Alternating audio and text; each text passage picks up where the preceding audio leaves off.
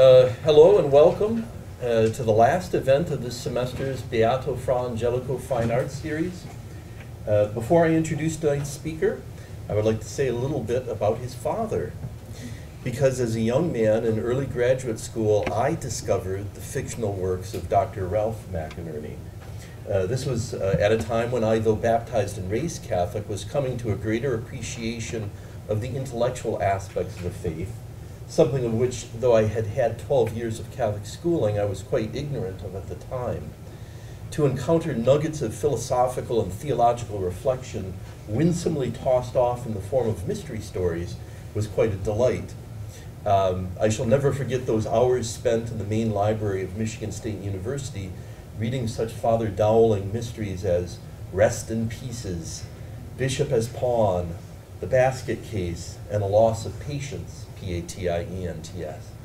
Um, while other students on those Friday and Saturday nights were off carousing or doing God knows what else, I was able to enjoy and develop, couched in a simple aesthetic form, that of the crime mystery story, a greater appreciation of the Catholic intellectual life.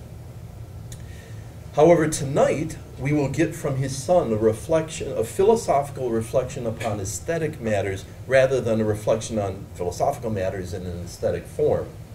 Um, either way, um, I am quite happy to introduce to you uh, Dr. Daniel McInerny.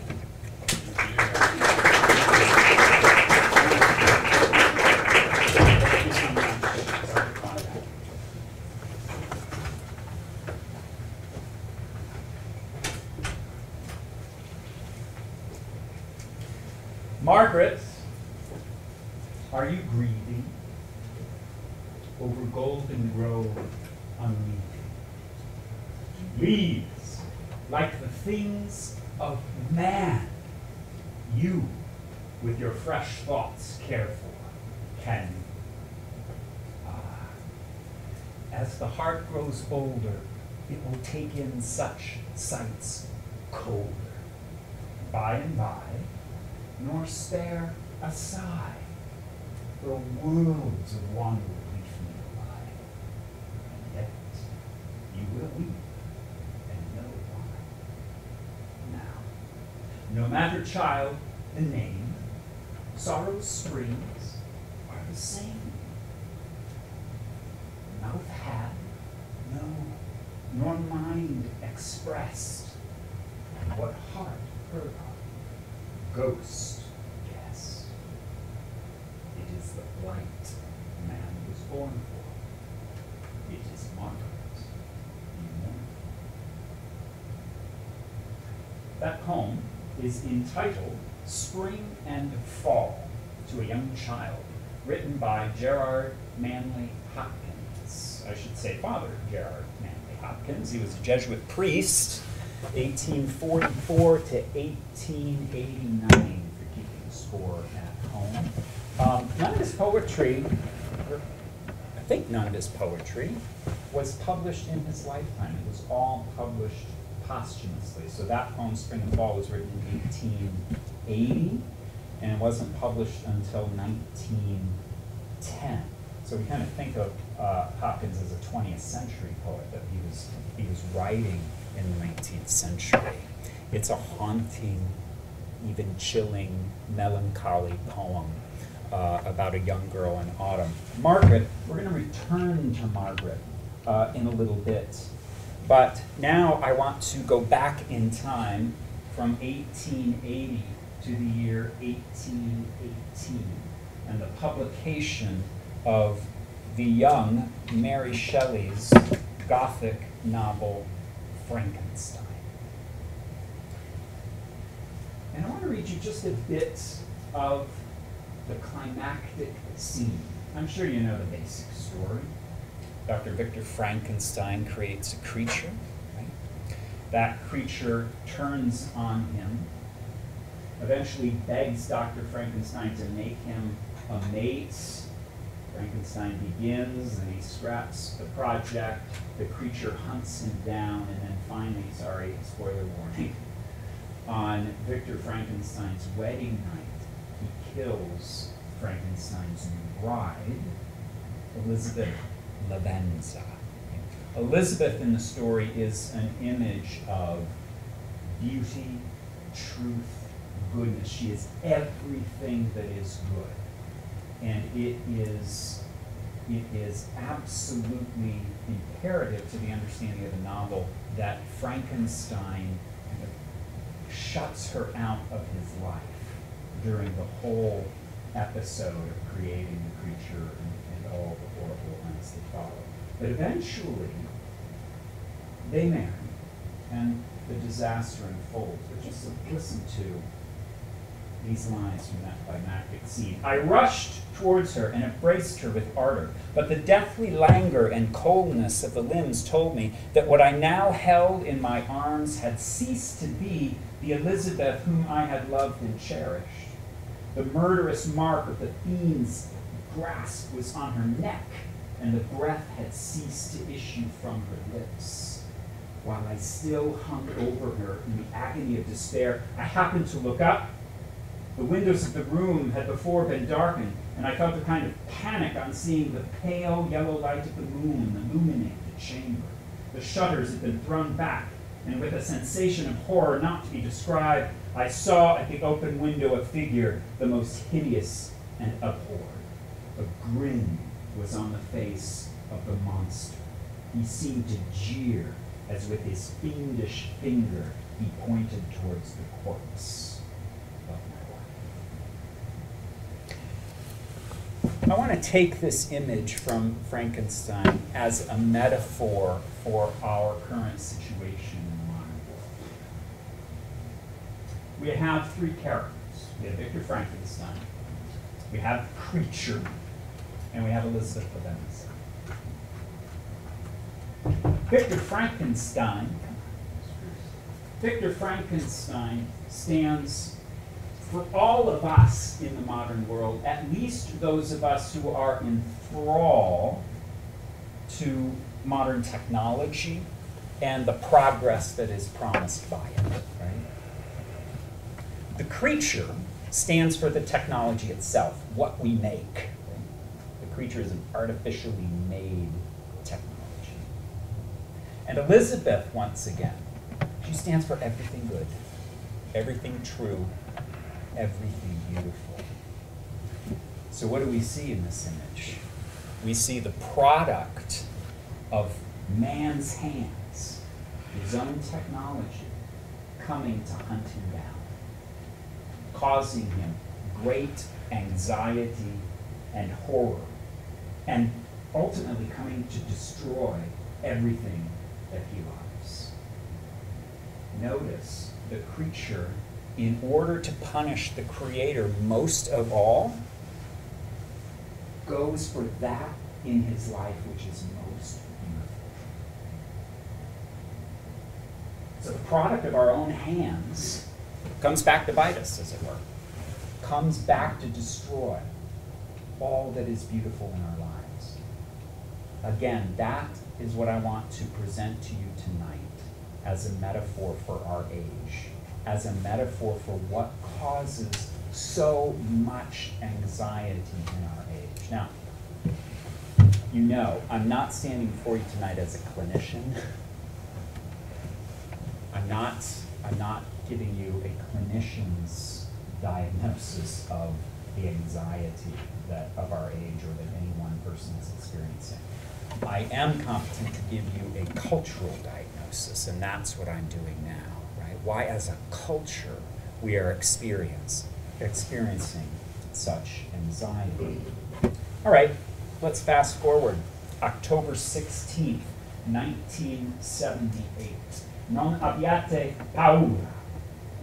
The newly elected St. John Paul II addresses the crowds in St. Peter's Square. And he tells them in Italian, what? Do not be afraid. Right? That was a that was a motif of John Paul II's pontificate. It's a motif of the Gospels. Christ constantly saying, Do not be afraid. We should ask, what a strange way to begin a pontificate. Do not be afraid. What, what are we afraid of? What's really interesting is that John Paul II tells us flat out in his very first encyclical, Redemptor Hominis, right, the Redeemer of Man. It was published the next spring, March 4, 1979. And if you go to section 15 of Redemptor Hominis, you'll find the subtitle, What Modern Man is Afraid of. right? I'll tell you, right? And he tells us. And I wanted to read you a little bit from section 15. The man of today seems ever to be under threat from what he produces. That is to say, from the result of the work of his hands, and even more so, of the work of his intellect and the tendencies of his will. All too soon, and often in an unforeseeable way, what this manifold activity of man yields is not only subjected to alienation in the sense that it is simply taken away from the person who produces it, but rather it turns against man himself, at least in part, through the indirect consequences of its effects returning on himself. It is or can be directed against him. This seems to make up the main chapter of the drama of present day human existence in its broadest and universal dimension. Man, therefore, lives increasingly in fear, anxiety.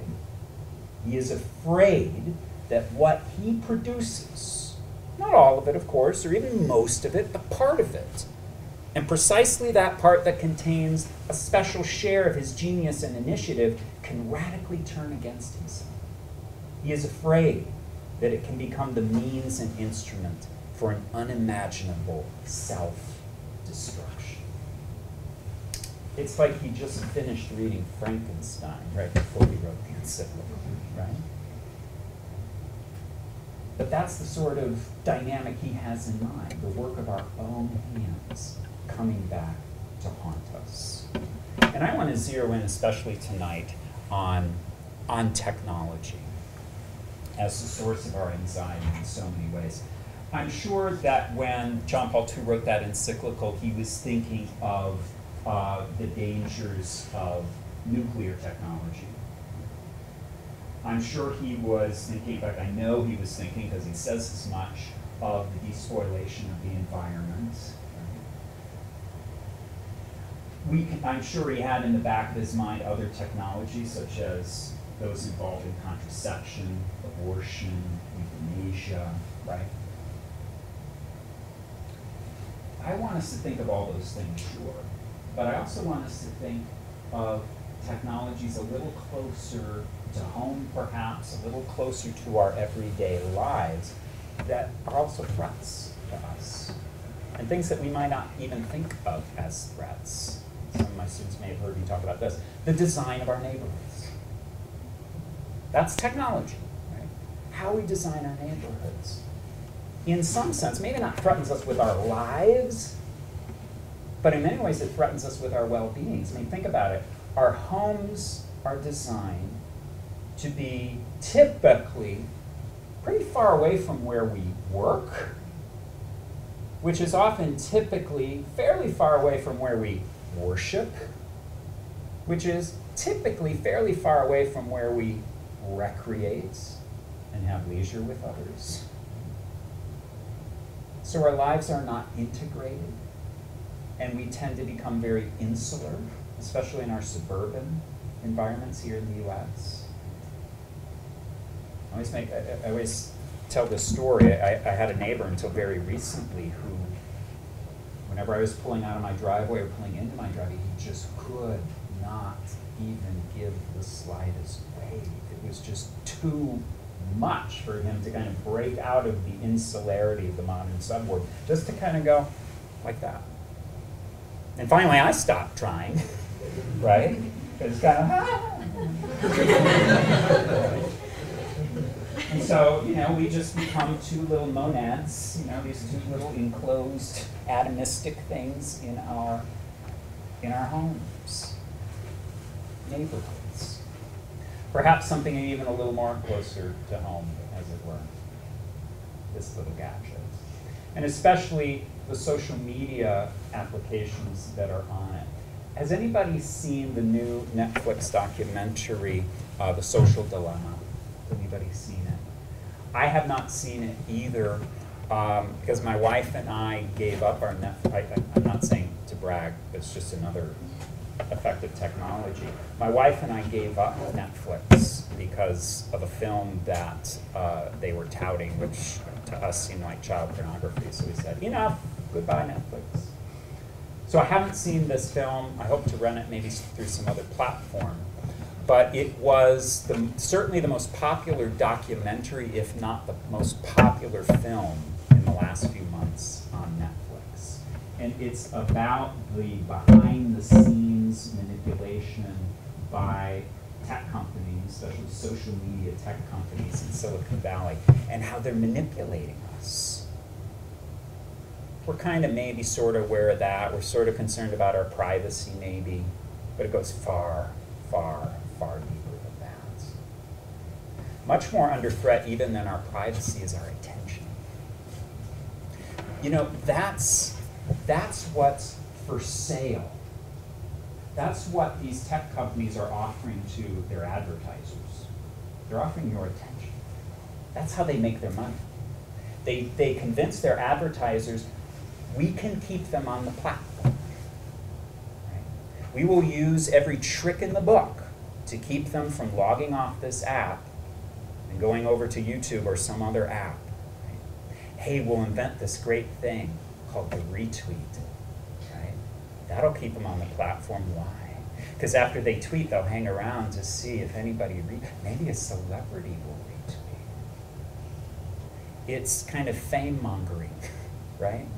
It's, it's playing upon some of our kind of basest instincts to, to, to be famous. Oh my gosh.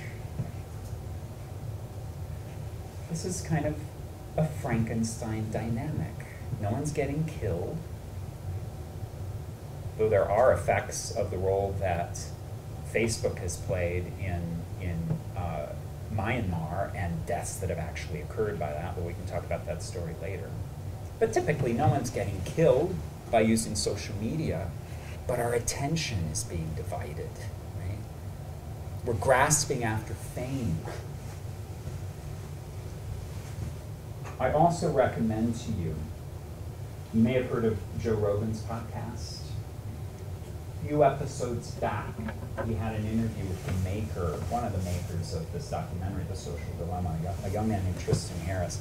It's a fascinating interview. I've been listening to it this weekend. You can watch it uh, on YouTube. Uh, or you can listen to it as a podcast. It's long. It's about two hours long. The first hour is the meatiest. Um, probably all that's the most essential part. Um, but it'll give you the content of the of the documentary, even if you can't see the documentary itself. So I would recommend that to you. And one thing that this Tristan Harris says in the in the interview is he uses this this chilling metaphor. He says that when it comes to social media, we're living in a body that's consuming itself. Right? We've made something again, like Frankenstein made the creature, and it's coming back to haunt us. Indeed, it's consuming us. That is, it's consuming our health.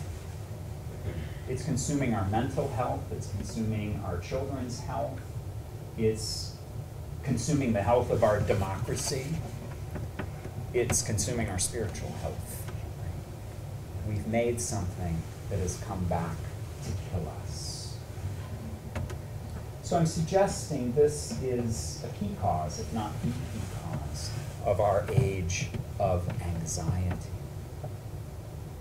So isn't it in the two towers that the Orc Gothmog asserts the age of men is over. The age of the orc has come. So do, do we live in the age of the orc? We've built this technopoly that is consuming us like Frankenstein's creature. What's the remedy? What can we do? Well, again, I think John Paul II gives us a hint in that same encyclical Redemptor Hominis. Go to the next numbered section, 16. John Paul II exhorts us, get this Latin phrase on the board.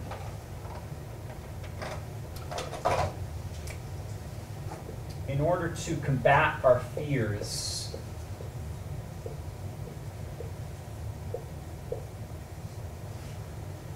John Paul II exhorts us to recapture our munus regale, which we can translate as our kingly function. Our kingly function or our kingly office. The kingship that we participate in through Christ's kingship. We have to live as kings, John Paul II says. That's like, okay, how's that going to help us with technology? And go around as a king?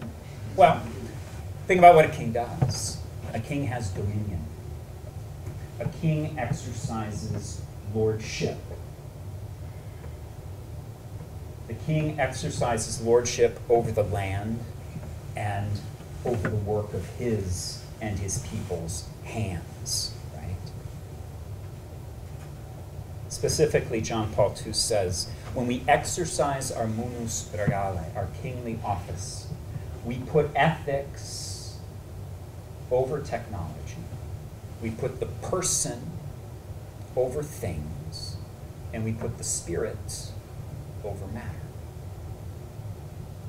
When the world is topsy turvy, you have to put it right side up again. Ethics over technology, persons, people over things, spirit over matter. Exercising that in your life is to exercise your kingly office. Speaking of kings, third part of J.R.R. Tolkien's great novel, The Lord of the Rings, The Return of the King. I want to read you just a few lines from the coronation, or just after the coronation of Aragorn. I won't set context, I'm going to assume you know the basic story. So he's been crowned. But when Aragorn arose, all that beheld him gazed in silence, for it seemed to them that he was revealed to them now for the first time. Tall as the sea kings of old, he stood above all that were near. Ancient of days he seemed, and yet in the flower of manhood.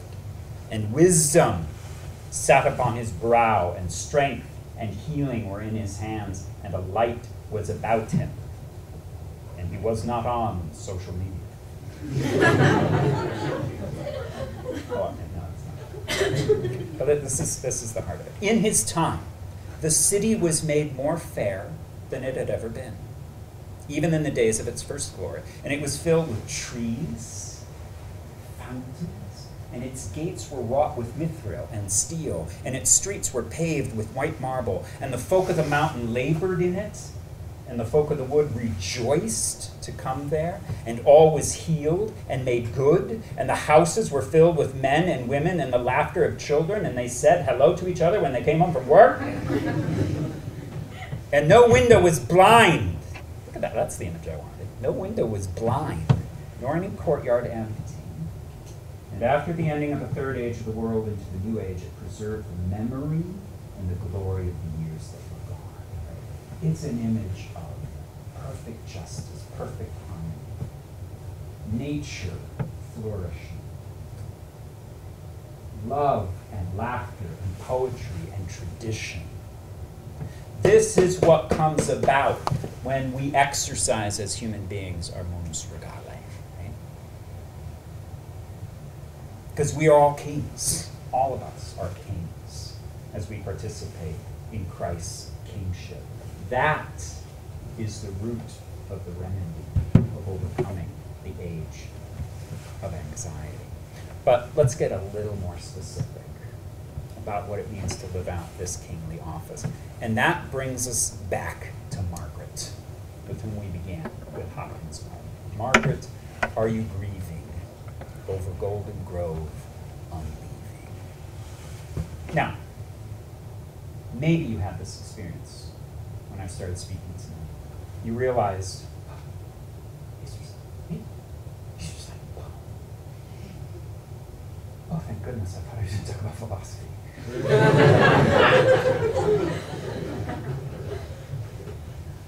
but perhaps you felt like uh, just a little bit of um, relief or, or like anticipation. It's like, oh, clear the way. We're not in the world of whatever assignments you have due tomorrow, and some of you have some due. that world is put aside. Like, oh. This is a this is a different space. This is a different environment that he's creating. Okay, maybe you didn't feel it with the Hopkins poem, but then I picked up Mary Shelley's Frankenstein and thought, oh, good, a story. This will delay the philosophy for a little while, and you think, oh, I can relax. It's a story. Sunday night. If only I had my jammies on. Perfect. Right? We feel that you know, when the poetry comes in, when the stories come in, it's a, it's a, it's a space of play. Or if you didn't feel it with Mary Shelley, on. Have you no hearts?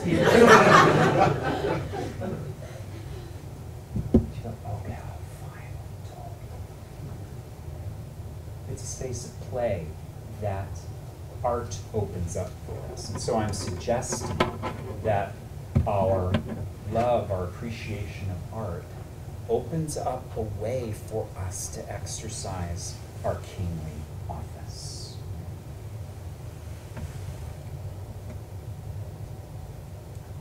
Josef Pieper, who I talk a, a, a lot about in my courses, wrote a very famous book I hope you've read. If not, maybe you'll read it with me one day. Leisure, the Basis of Culture. Leisure, the Basis of Culture. It was based on a set of lectures that were given in 1947, right after World War II, in Germany. Josef Pieper was a German Thomistic professor of philosophy. And look, what? We're two years after the end of World War II. Germany's been decimated. I mean, physically, economically, morally. It's time for reconstruction. So here comes Josef Pieper, the philosopher, and his message is what we need leisure. Everybody's ready to get back to work to rebuild German society. And Pieper's saying, we have to realize there's something more important than work. It's leisure. So, what did Pieper mean by leisure? Not quite what has just popped into your mind.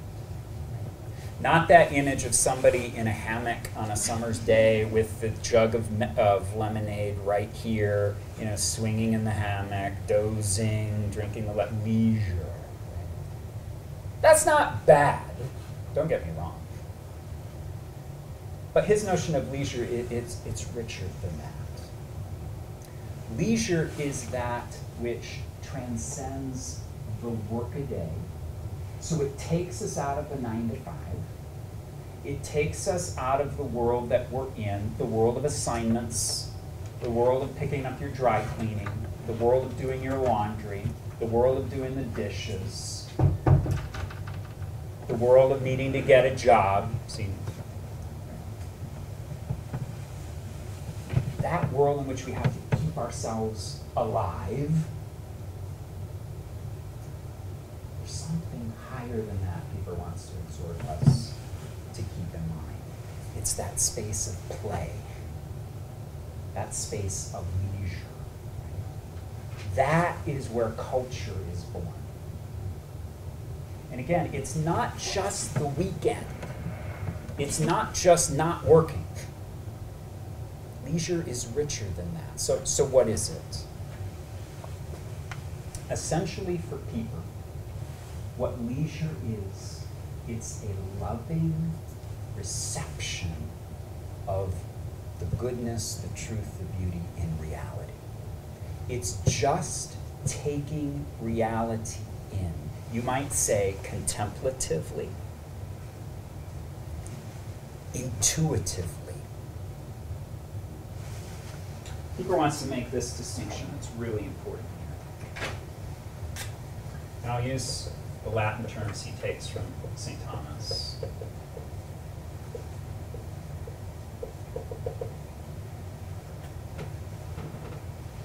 Our mind essentially has two ways of acting. One way is what is called in Latin ratio, and this is the one we're most familiar with. This is the mind at work. This is your mind writing a paper. This is your mind studying for the test. This is your mind filling out the application for the job. This is the mind creating technology. This is the mind doing, working. And all that is beautiful. It's not like it's evil. But again, what Pieper wants to say is there's another act of the mind, and it's called intellectus, which again is this loving receptivity of reality. It's a receiving. You're not doing anything, you're not working, you're not striving, you're not overachieving, you're not padding your resume, you're not creating a new app, you're not making money, you're not picking up your dry cleaning. You're passive. Proactivity is a beautiful thing. Pieper wants to say passivity, rightly understood, is even more beautiful. This activity of the mind, he reminds us, is our participation in the angelic mode of knowing. The angelic mind, it doesn't work. Angels' minds don't have to figure things out, they don't do logic problems. They don't have to work step by step and create things and do things. No. They take in face to face the divine reality. All I have to do is soak it in with this active intellectus. We can do that as human beings. Just take in reality.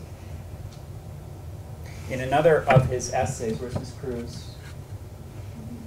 In another of his essays, Miss Cruz's favorite essay, entitled Learning How to See Again. Very short, very beautiful little essay. Josef Pieper is talking about intellectus again. And again, he says, we need to learn how to see again. Okay? Uh, what's wrong with my essay? He's not talking about the brute power of eyesight. Right? He's talking about our ability to see all the richness of reality, its truth, its goodness, its all that was symbolized by Elizabeth Lavenza. And just soak it in, just see it. Now, the physical organ of our seeing is, is, is related to this. More intellectual, contemplative seeing, right? It begins with the eye in learning how to see again, but it doesn't end there. It ends in our intellect and it ends in our heart. When we are receiving reality in this contemplative seeing mode, it's not just pure intellectual, our heart is involved. It's a loving receptivity. That, I want to suggest to you tonight, is the antidote for our age. That is the richest way in, we, in which we can exercise our kingly office. It is the richest way we can have dominion over our own lives, over the earth, over our own communities, and put people over things, spirit over matter, ethics over technology.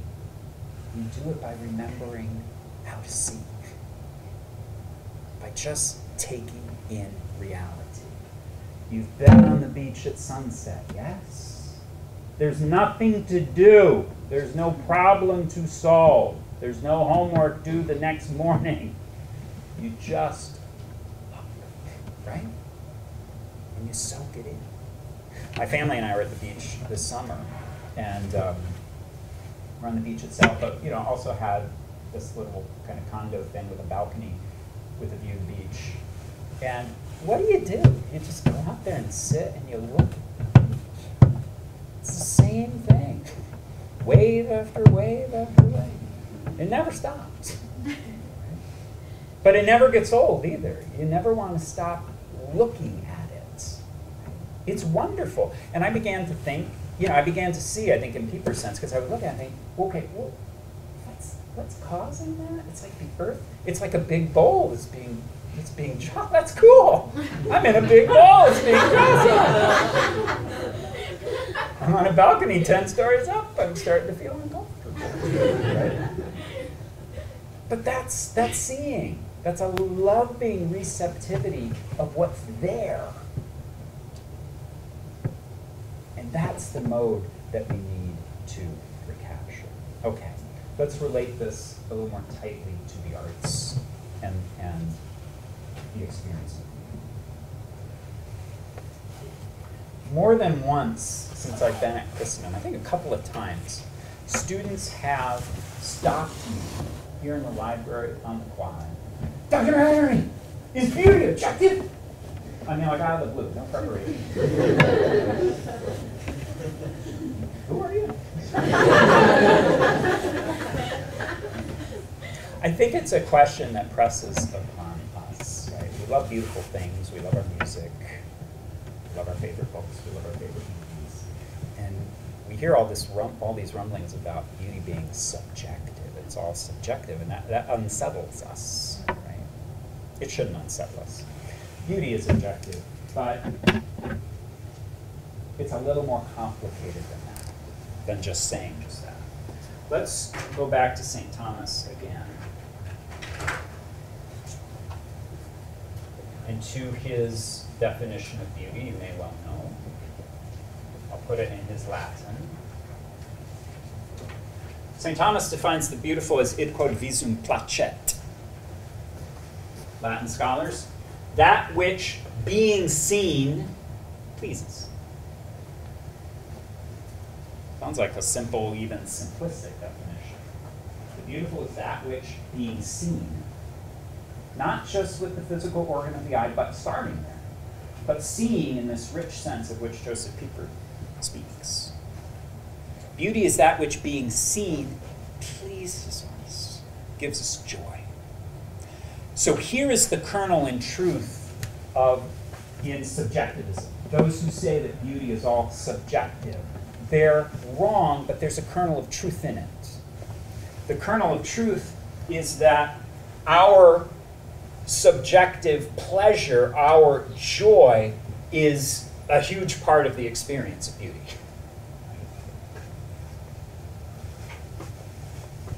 The experience of the beautiful is, is one in which we are intimately involved with our feelings and our memories and our thoughts. Imagine we see the headlines in tomorrow's paper um, New play of Shakespeare found. Hamlet 2. now he comes back as a ghost, right? All right. All right. That'd be an exciting headline to read, right? And we all get excited, and, and theater companies, they start putting on the play, and we finally go see the play, and it's beautiful. Oh my God. Got me right here. Was the play beautiful when it was you know, buried somewhere underneath the streets of London? Was it beautiful even before anyone experienced it? Yeah, uh, in the sense that it had, oh, here's some philosophy, it had a form, enlivening matter. It was all there, buried underneath the streets of London. right? But we also feel there's something missing if it's just buried there. Right? There's something missing until the play's put on. And there's an audience. And there's an experience. There's pleasure and joy. Again, that's the kernel of, of subjectivity. Objectively, there's a form there that makes the language and the plot and the characterization and the themes beautiful. But again, something seems to be lacking in us until we're there experiencing it. When we experience the beautiful, there is an experience of transcendence. We transcend. Let me explain.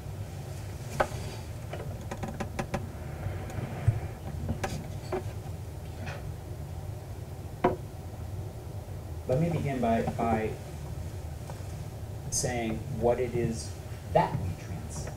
Because to transcend means to go beyond, right? To go, to rise above. So what are we rising above? So imagine yourself, you're sitting in the theater and you're watching Hamlet 2, right? And it's beautiful. You are there as an individual in all of your particular matter, with all of your particular experiences and feelings, and those are all wonderful. And I might be sitting a few rows back, and I'm there in all my material particularity, with all my memories and feelings and experiences and thoughts. Insofar as that goes, we have not transcended. We're two monads sitting in the theater watching a play, but having a private experience. We have not yet connected because we haven't yet transcended our individuality. And in particular, it's not just our material particularity, but it's what this great Thomistic philosopher, Jacques Maritain, calls, in a book I hope you'll read maybe with me one day, Art and Scholasticism. It's what Jacques Maritain calls our sense needs and sentimental egos. So we're going to be watching the play and kind of be enclosed in our sense needs. We might be hungry. We might be tired. We might be daydreaming. Right? And insofar as we're, we're enwrapped in those sense needs, we're not transcending. Or we could be wrapped up in our sentimental egos. Wow, I wish, I wish I could play Actually, that might be a noble thing. But maybe you're jealous starting. Why is she playing the Ghost of Ophelia? It should be. And so we're wrapped in our sentimental egos. And insofar as we are, we're not transcendent. But when we focus in on the form of the play, and that encompasses many things, because a play is a very.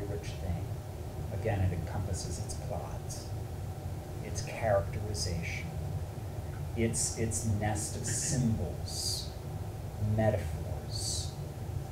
If it's Shakespeare, the beautiful use of rhetoric, all of that comprises the form. He took the English language and he informed it.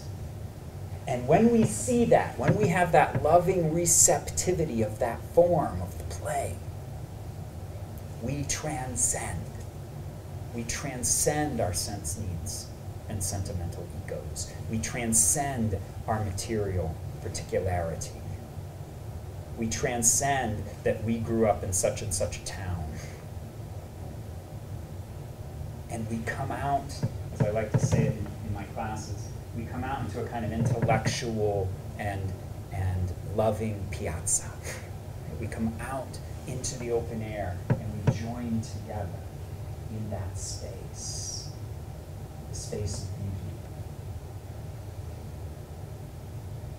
When we do that, once again, we exercise in a beautiful way this munus regale. Because again, to, to on social media what is it so much but just gratifying our sense needs and sentimental egos? Right?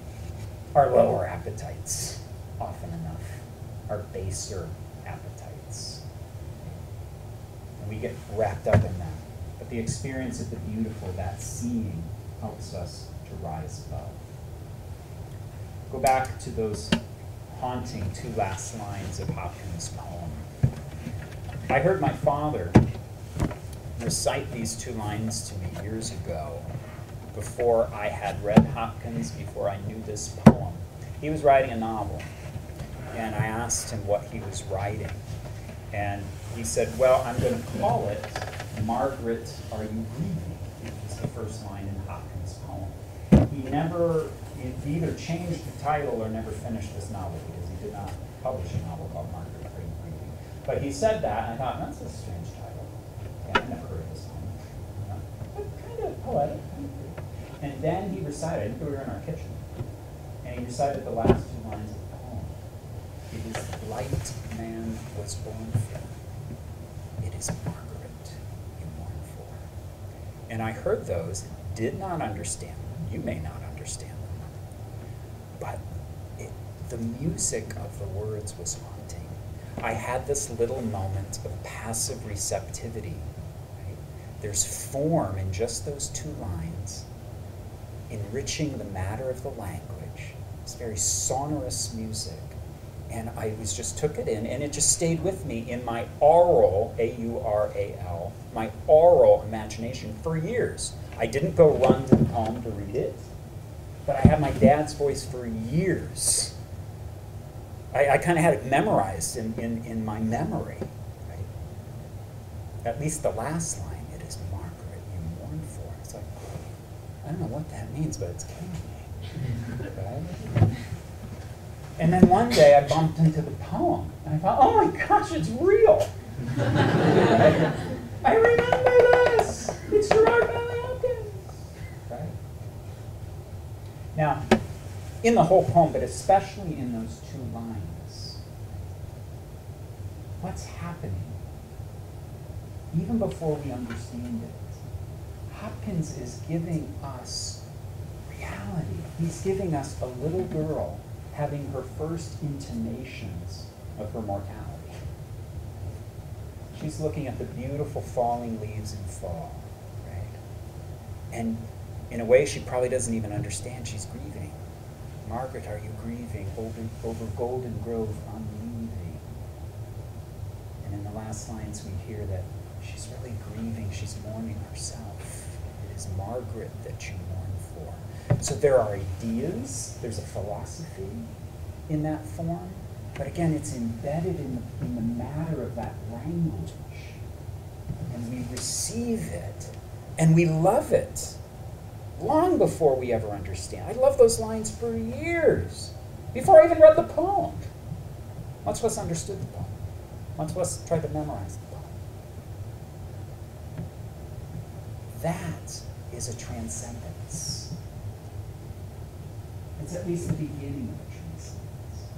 And that's the mode we want to live in. We can't live it in every second of every day. We gotta pick up the dry cleaning. We gotta do the dishes. Yeah, I'm sorry, you gotta do that. But that's the mode we need to be in in order to fight against this age of anxiety, and in particular the technology that's largely driving it. So let me end just really briefly with an attempt to make this all even more practical. How to live this poetic existence. Well, first thing I would say is guard your attention with your life. Again, that's what these tech companies want. They don't, they don't want your private information. They don't want your phone number and your address and your social security so, number so much as they want your attention. Again, it was a huge, huge development in the career of Facebook when they invented the like button. It wasn't there originally. But it was the same thing with, with the retweet. Right? It's like, I get, I get social validation. I can be famous. They want your attention. Quit antisocial media. I'll say it out loud. Quit. You will never regret it. You will never regret it. Become a digital minimalist. At the very least, read the book by Cal Newport. He's an IT uh, professor at Georgetown, but he also writes kind of more popular books on studying, studying as a college student, but also on productivity and kind of being a worker in our digital age, kind of being an intellectual worker in our digital age. And he has a book called Digital Minim- Minimalism, which is fantastic, in which he's advocating. I mean, he's got a PhD in computer science, and he's, he's advocating get on your computer. as much as you possibly can. Certainly don't use it, least for your go-to source every time you have a moment of boredom. Don't give your attention away like that. I'm speaking to myself as well as I'm speaking to you. We need a liberated and quieted attention so that we can be receptive in the way that I've been describing. All truly leisurely activities are good, all forms of play. My students on Friday, some of you were in the room, I said, look forward to the weekend? Yeah, yeah, what's going on? The play. right? That's where the play. We get to play. We don't have to listen to you. we love that because we come out into that piazza where we can receive and be festive. Songs, cinema, poetry, not against all things digital but not the things that are just trying to exploit your attention. Even apart from the enjoyment of the arts, just give your attention over to reality in silence. Maybe by, you know, keeping a journal, certainly through prayer, the ultimate loving receptivity of He who is being, right? Just take in what is good beautiful and true about reality. We all love mass produced entertainment to one extent or another, right? You know, a little junk food now and again isn't that bad. Just don't want to just diet. Go towards the arts that will really challenge you. A lot of pop music. I like popular music as well. But so much of the time, again, it's just trying to gratify our sense needs and sentimental egos, right? Almost all the songs are about romantic eros.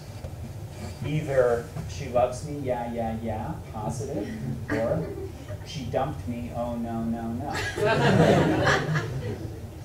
right? It, it's, you know, we go back between those, back and forth between those two polarities, right? And we're just, it's just, it's just an ego exercise, right? M- much of the time, maybe not all the time. So we need an art that's going to challenge us. Memorize poetry. Too many art museums, I think they're all still closed down, but a lot of them have worked hard to put their collections online. It's not ideal, but it's it's there. And do what we're doing here, right? Beato Fra Angelico Society. Form societies, form groups, reading groups, groups that will go out and just take a walk and appreciate nature. Friendships, comings together that get away from the workaday, get away from doing, get away from striving, striving for grades, and just take in the beautiful. That's the antidote for our age and anxiety. That is going to satisfy our longing. Thank you all very much for your attention.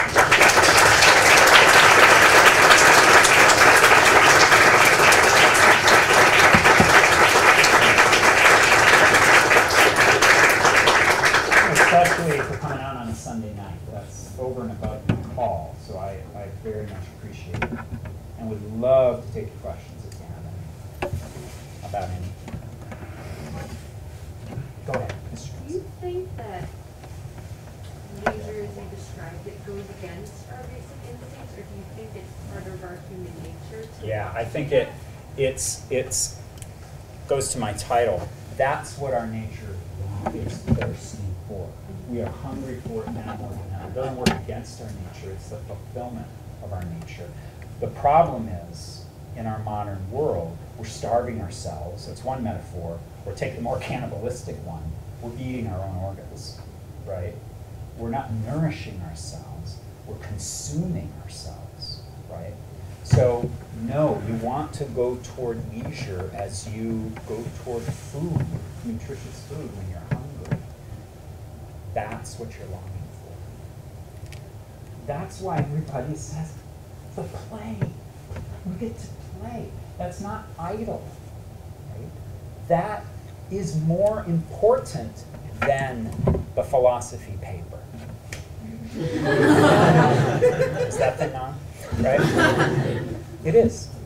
It, in at least the philosophy paper as an assignment that you have to turn in in order to get a grade, in order to get three credits, in order to graduate, in order to get a job. That's the work a day hamster wheel. The play is much more. Much more important. Yeah. Could you talk a little bit about how, like, our experience of beauty um, can form our workaday lives? The Mm. aren't totally separate. The hope is not. Yeah, the hope is not. Um, it's funny, I, I was listening to a great homily today. I like to listen on Sundays to Bishop Barron's homily. And by the way, this is a big theme of Bishop Barron's, if ever followed his stuff. He's all about evangelizing culture, first of all, through beauty. And in his um, meditation today, which was really on the first reading from today's Sunday Mass, which I think was Proverbs, he got onto the theme of work. So listen to it, it's only about 15 minutes long. And um, he, he was taking John Paul II as his chief inspiration. He didn't mention St. Jose Maria Escrivá, but he might have done, in that he was taking up this theme that work is noble in its own right. Uh, Adam was cultivating the land even before the fall. This is a big point of St. Jose Maria, right? So work is not a penalty for original sin, right? So work is good. And whenever I teach Pieper's Leisure, the Basis of Culture, some version of this kind of challenge comes up, and it should come up, because Pieper is not great on this point. Um, he, he, he does more or less say it's not that work is evil, right? It's just that leisure is higher and leisure is better, and that is true. But what he never talks about is the way in which we can take a contemplative attitude into the work itself, right? And that is a very valuable point, and we don't want to let that go either. Some kinds of work facilitate that more than others. Um, but the great saints tell us, you know, you can be peeling potatoes and do it with a loving contemplation of reality. Um, every moment in life presents some opportunity for it. Um, and faith helps a lot for to, to get to that mode. I, another great, you know, St. Therese of Lisieux, there's that story, she was um, like doing laundry next to another sister, and the other sister was working the laundry. I don't know if they had an actual like scrubbing board, and she kept splashing St. Therese. She was like, you know, knock, getting knocked back with this dirty water, and it was irritating. And instead of just kind of being irritated at the sister, she took each each splash as you know, a little penance, and it gave her joy and meaning to do that. that that's that's a very rich, faith-filled contemplation of kind of you know drudgery, you know, uh, washing clothes by hand. Um, but it's an ideal we can shoot for. Yeah. So is leisure basically removing ourselves from the physical world in a sense into into like uh, like focus on transcendence? Yeah, let me put that. It's not that we're removed from the physical world, we're removed from the world of, of um, needing to maintain ourselves in existence, making a living, right? Obtaining food, shelter, and clothing. We all have to do it. It's all good, right? But that's one plane of our existence, right? Leisure helps us to transcend that. Not that we go up, up into the atmosphere, right? But that we, we, in exercising this and this, we tap into the, the deeper aspects of reality. Again, truth, beauty, and goodness, or as John Paul puts it, you know, ethics over technology, person over things, spirit over matter. We tap into that which goes beyond our material particularity, right? Because that's what you're doing. You're earning a living because you need food. You got to keep this contraption going, right? So you're just in the world of material particularity, right? But leisure and all the activities associated with it get us into this transcendent realm where we can really communicate with one another and be in community with one another. Uh, Maritain says beautifully in this book, Art Scholastic, we only communicate as human beings through the transcendentals of truth, beauty, and goodness. Until you are encountering truth, beauty, or goodness, we're trapped in our individuality and we're not connecting, right? That's what we transcend. Does that make some sense? It's a lot to chew on. Go ahead. Let's go. When the experience of transcendence goes through the experience of beauty, is it only momentary or does it also have long term, like, does it last in your brain? Yeah. Well, think of my own example of those of the two lines that end Hopkins spring and fall, right? Uh, again, hadn't read the poem, but at least that haunting last line hung with me literally for years. Not quite sure how long, certainly more than a decade, uh, before I actually encountered the poem. So even Death Much Beauty had a, had a significant effect on me. So I think in terms of like length of time, a rich experience of beauty can last your lifetime change your whole life, right? Um, you mentioned the brain. This activity of being more receptive actually changes your brain, right? It rewires the neurons in your brain. right? The bad news is um, uh, incessant online activity also rewires your brain for the worse. We have all felt this, right? You've been scanning the internet, you're kind of going to the Wikipedia here, oh, YouTube clip here, you're doing this, and you realize, I cannot read a paragraph anymore. And you can't, right? I was reading a book this afternoon. I hadn't really been online much today at all. I was reading a paragraph in a hard copy book, and I was fighting the temptation to skim, right? My brain has been rewired by online. It's twitchy, right? Because it doesn't have the habits anymore of deep reflection in silence, right? The very thing we need for- to exercise our kingly office, the internet's taking away from us largely, right? So we need to rewire our brains, and we will, right? You will find your mind becoming more peaceful the more you habituated itself to leisure activity. Memorize a poem, right? Read a novel, listen to rich music. You will feel, you'll feel it, the peace. Maybe not the very first time, but as that habit increases, the brain will rewire. The brain has plasticity. It's not just this inert lump in our heads, right? It, it can grow like a muscle, right? And um, so that's encouraging that we can rewire ourselves.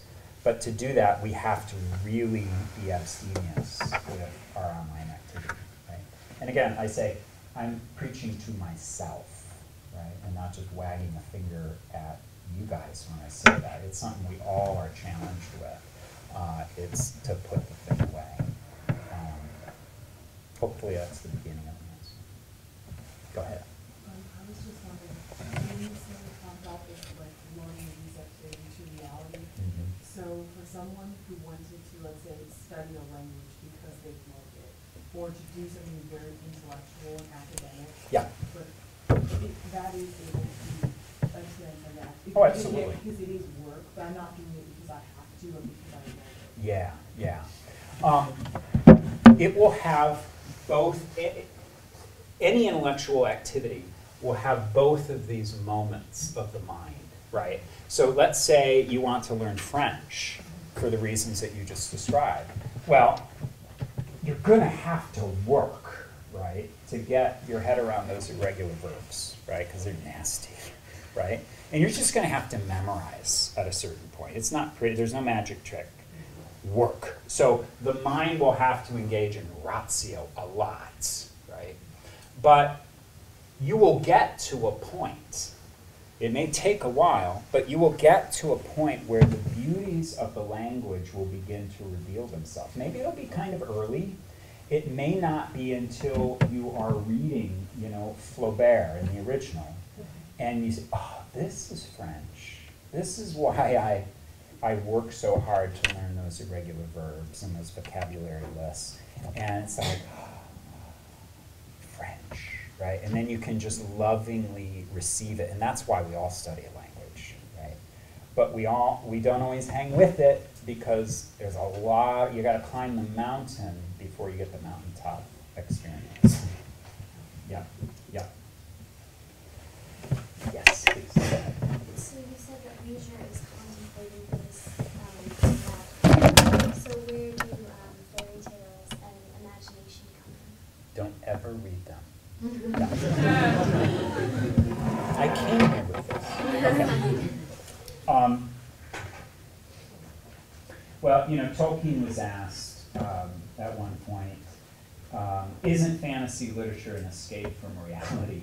And his, he had a great answer. Of course it is, right? Have you seen the modern world? I mean, don't, don't you want to escape from it? Um, a little bit of a cynical answer, perhaps. Um, but I think he would say, and I think we can say on behalf of fantasy literature, is if it's well done, as if any literature is well done, it is going to um, take us out into that piazza, of beauty and truth and goodness, and we're going to we're going to commune with each other through those transcendentals. It doesn't matter if Middle Earth never existed, right? Um, that is a vehicle of the transcend. That's kind of the ship by which we transcend, right? Um, but that doesn't keep us from transcending necessarily. Fantasy literature, but like any literature, can just cultivate our sense needs and sentimental egos, right? If, if it's only escape, right? If it's only escape, that is, it's just like, I just, my life's so hard, just to take me away to the writer's Rohan, right? Um, I'm not saying that's the worst impulse in the world, but if that's the only thing going on, you're not really transcend. You're just kind of, you're just using it as as a blanket, right? And that's not what Tolkien or, or any writer wants, right? It it it it, it wants to be not a blanket, but sort of this doorway out into the world of the transcendentals. And you know, a, a, fantasy story can do that, a romance can do that, but they can do the opposite as well. Go ahead, Mr. Kevin. How um, do you avoid um, creating objects of beauty, like writing a book or composing music or painting a picture into this distinction of intellectus rematio and and work? Yeah, yeah. Um, I, I would say something similar to, to what I said about learning a language. Let's say if you're going to write a novel or write a poem, write a piece of music, um, it's not all going to be intellectus, right? Um, you're going to have to work. You're going to have to study. You're going to have to learn how to craft plots, right? Or create harmony, or um, use rhetoric in a certain way, you're going to have to study and to memorize and, and to sweat. So there's going to be a lot of ratio in it. But the whole point of it, the whole point of that work is to generate in the audience this, this intellectus, this loving receptivity. You, as the artist, will have had that too, right? That's usually what we refer to when we talk about the inspiration, right? You're inspired to write the poem, you're inspired to write the novel. That typically means there's been some experience that you've had of reality that you have taken something in, it's provoked your, excuse me, your loving wonder, and you I want to write about that, right? I don't know, I don't know the backstory of Hopkins's poem. I don't know if he actually talked to a little girl or saw a little girl, you know, in, in an autumn woods one day, or if he just imagined it.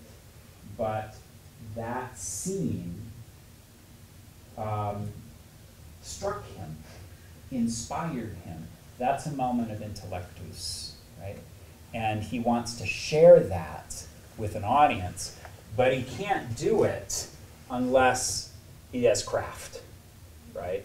And that comes with ratio, right? Go ahead, Dr. Sullivan. Could you recite the poem again? For money. Okay, I actually messed up so I'm glad to have it. So again, it's called Spring and Fall to a Young Child, Gerard Manley Hopkins.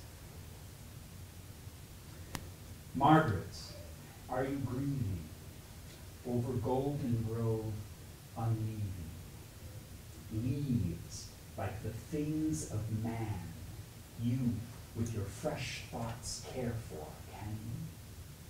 Ah, as the heart grows older, it will take in such things colder, by and by, nor spare a sigh, though worlds of wormwood leaf meal lie. Yet you will weep and know why. Now, no matter, child, the name, sorrow springs the same.